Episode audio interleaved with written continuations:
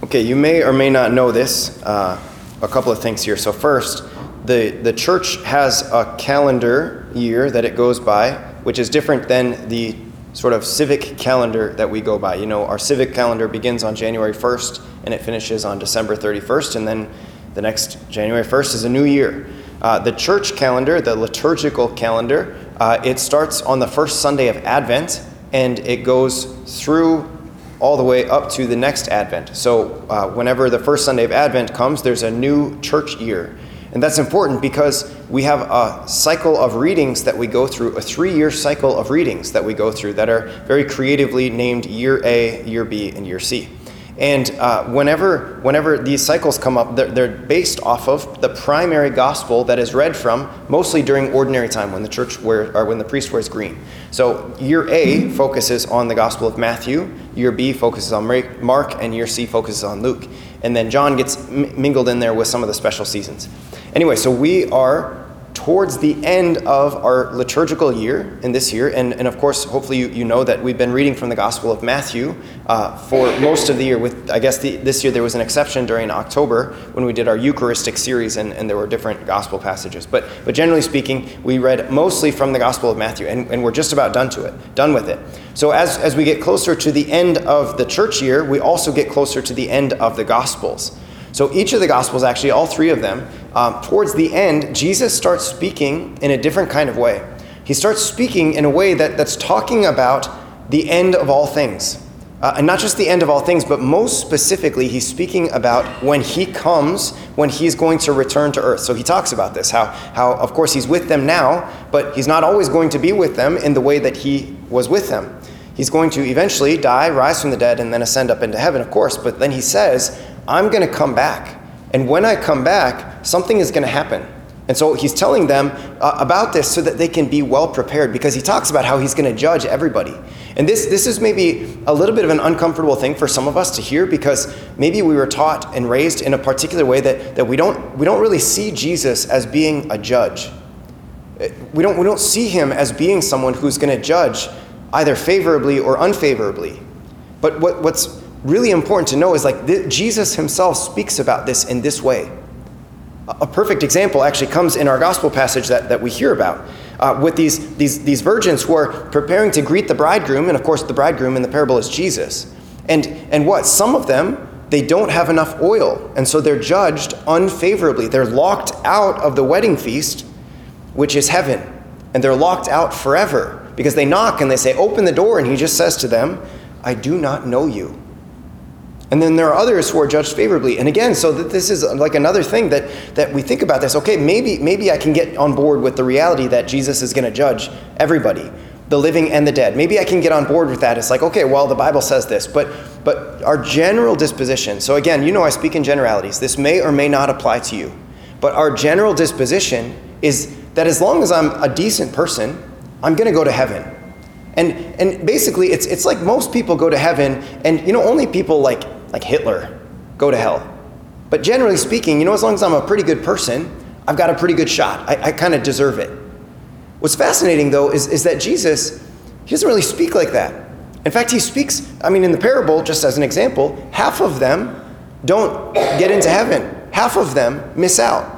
And that, the point of that isn't to, to say that you know only half of us are going to get to heaven or or half will not or whatever. Like that's not the point. In fact, in other points in Scripture, it seems like Jesus actually talks about a majority of people not getting to heaven. So we're not here to lay out numbers for us, but to, to look at the reality of okay, well, what Jesus is going to judge people, and what are the standards that He's going to judge people by?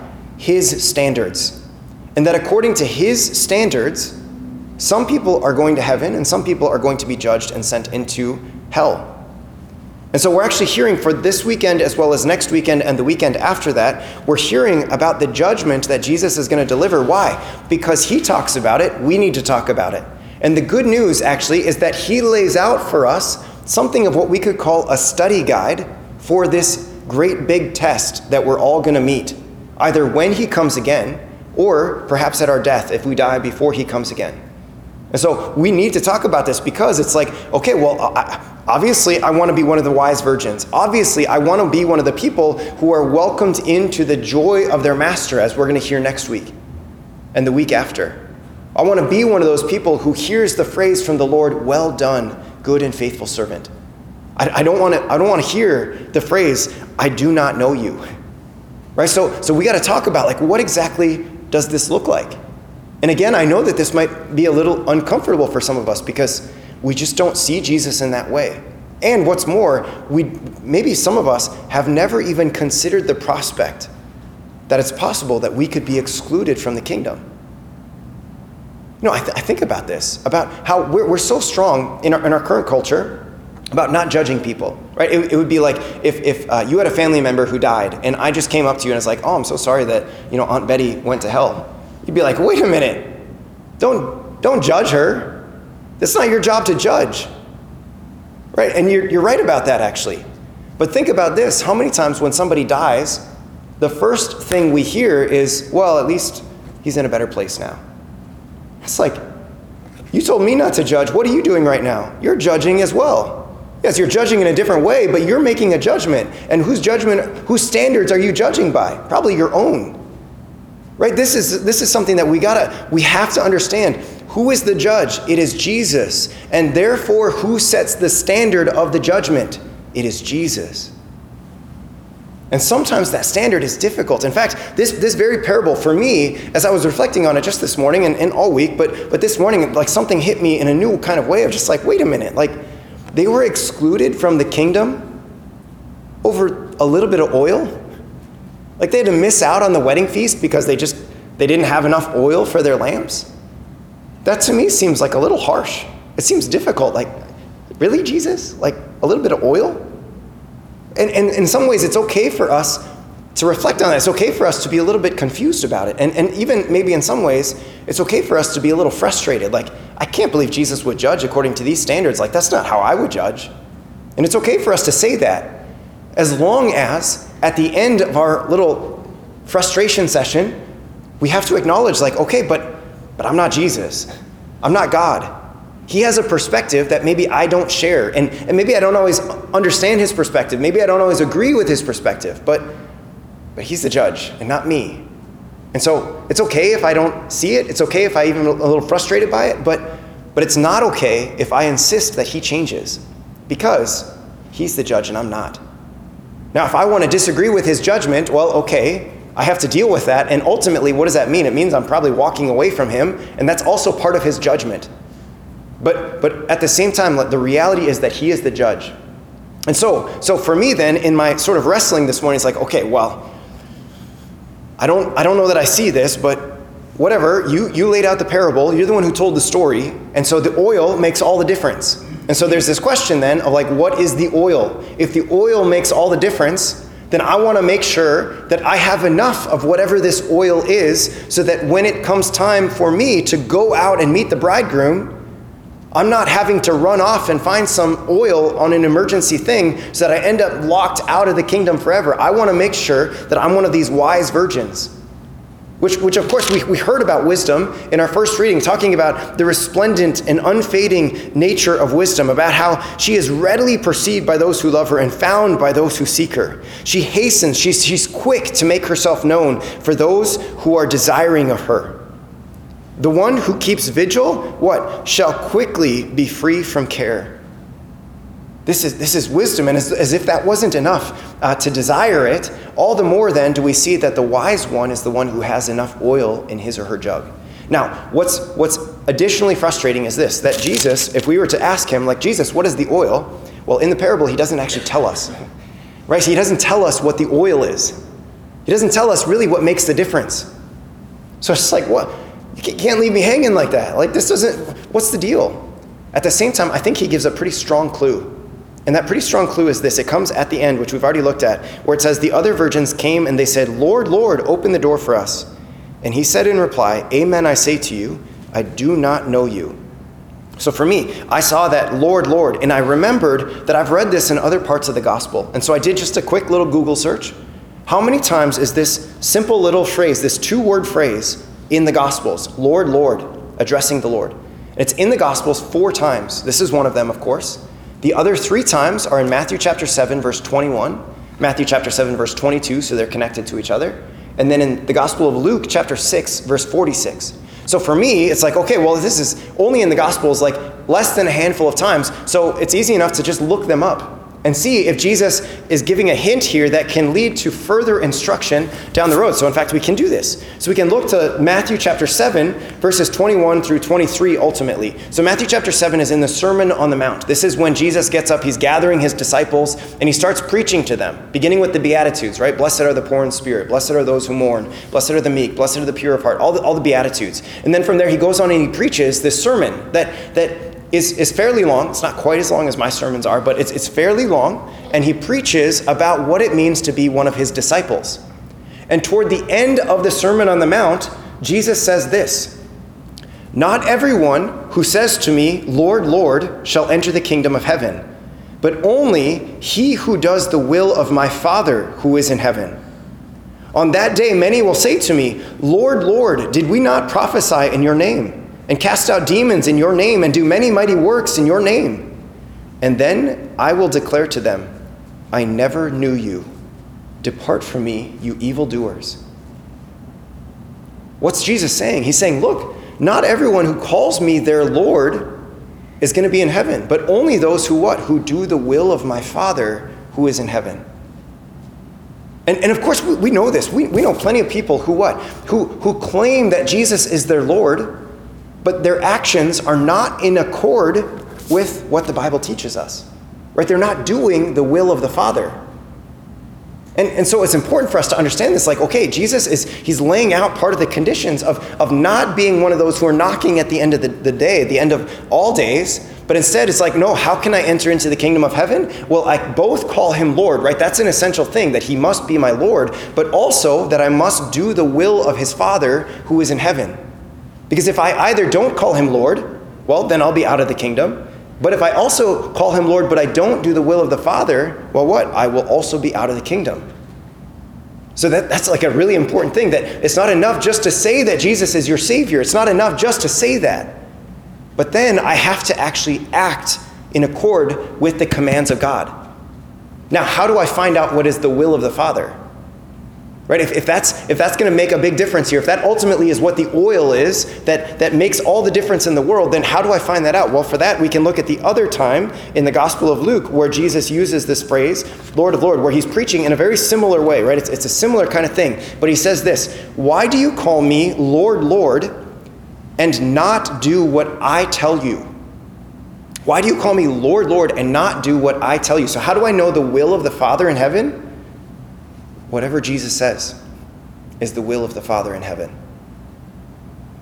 Right? For me to enter into the kingdom, for me to be ready to greet the bridegroom when he comes, I must both call him Lord and do what he tells me. I must be obedient to him. Which check, check, so check this out. This is, this is really cool. So we heard, like I mentioned, our first reading uh, in the Book of Wisdom. So right after our reading from the Book of Wisdom, listen to what it says. The beginning of wisdom is the most sincere desire for instruction, right? So, so if I want to be wise, the, the way that I begin to grow in wisdom is what? Is to sincerely desire instruction. In other words, if I want to be wise, I must desire for somebody to teach me. And of course, if I want to be wise according to God's standards, then that means what? It means I must desire that God would instruct me, that He would teach me. But then it says this, and concern for instruction is love of wisdom. Right? So, in other words, God teaches me, and then when I become concerned about what He's teaching me, in other words, when I pay attention to it, that is going to lead to what? It's going to lead for it's going to be it's going to lead toward love for wisdom. And then what? Uh, love of wisdom is the keeping of her laws. So I, I, I, desire to be instructed. Then I am instructed and I pay attention. This leads me to love wisdom. And because I love wisdom, this leads me to be obedient to the laws of wisdom, to be obedient to the laws of God. And then what? Heeding the laws of wisdom is assurance of immortality. Assurance of immortality. Just imagine this. Imagine facing death with confidence, facing death with a smile because you know that you're assured of immortality. How do I do that? I receive instruction from the Lord. I listen to Him. I'm obedient to Him as I love Him. And as I'm obedient to Him, I'm assured of immortality. And immortality does what? It brings one near to God. This, this is incredible. So, in other words, what Jesus is getting at is right, it's like, okay, well, I call him Lord, I must do what he tells me. I call him Lord, I must do the will of the Father. The book of wisdom says the same exact thing. I claim him as Lord, so he teaches me, he instructs me, so that then what? I can love him, I can be obedient to him, and he can grant me immortality. What an incredible thing. This is the oil that makes all the difference. And so this begs the question are you being obedient to Jesus and to his commands? Are you being obedient to every one of his commands? And I was thinking about this. These, these, even the foolish virgins, they began with a little bit of oil. They began with their lanterns lit, but they eventually ran out. So we could say, in some ways, they were maybe being obedient to the will of God, but not in every way. And their obedience eventually ran out.